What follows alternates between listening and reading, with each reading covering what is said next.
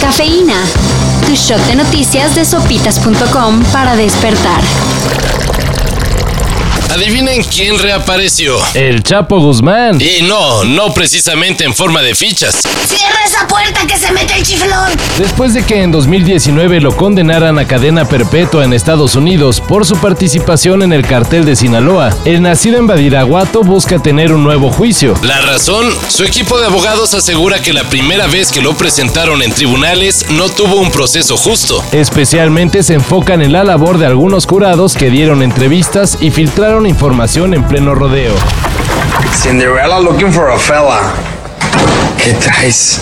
¿Y a poco Cinderella tenía collar negro? ¿Cómo? A ver, vuelta. Qué bañada estás tú. Y uno que no lleva ni un mes en el cargo, pero ya está preparando su primer viaje. Es Samuel García, flamante gobernador de Nuevo León. Mientras el mundo tuitero discutía la cortada de pelo de Mariana Rodríguez. La pareja de influencers O, o, mm, ¿Son políticos? Bueno, avisó que se van al Vaticano a conocer al Papa. En el camino pasearán por Europa y seguramente darán más de una declaración extraña como la de ayer, en la que compararon su altruismo, con comillas, con el de la princesa Diana.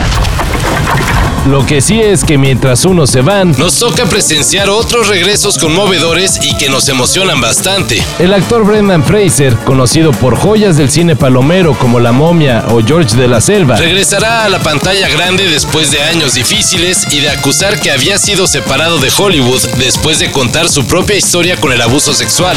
You got this. You got this. Got it. Just, just know that the internet is so behind you. We're so supportive. There are so many people out there who love you, and we're rooting for you, and we can't wait to see what you do next. Shucks, man. Fraser se estrenará en el mundo cinematográfico de DC como el próximo villano en la cinta de Batichica. Malas noticias para los que gustan de la playera negra. Las manos en cuernitos. Y en general, pues para todos los metaleros de la Ciudad de México. Salve, oh Señor de las tinieblas, a medio inflar. Salve. El festival Domination se cancela en su edición 2021. El evento había agarrado fama en años anteriores por traer a la curva 4 del autódromo actos del calibre de Alice Cooper, Kiss y Dream Theater. Pero después de que se pospusieron en 2020, No la armó para su esperado regreso. a los fanáticos que se quedaron con boleto en mano, Ya compartieron todas las indicaciones para el triste reembolso.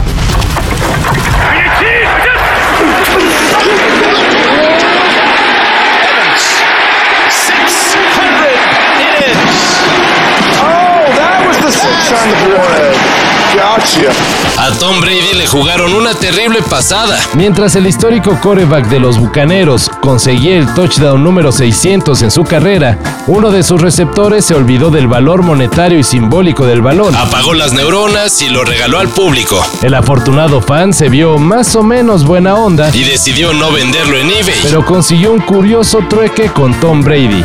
A cambio del balón, se llevará tres jerseys firmados, Un casco. unos zapatos de juego Mil dólares para irse de y shopping. boletos para todos los juegos de Tampa Bay durante dos temporadas. Pues le salió muy decente, ¿no? Para esto y mayor información, En sopitas.com.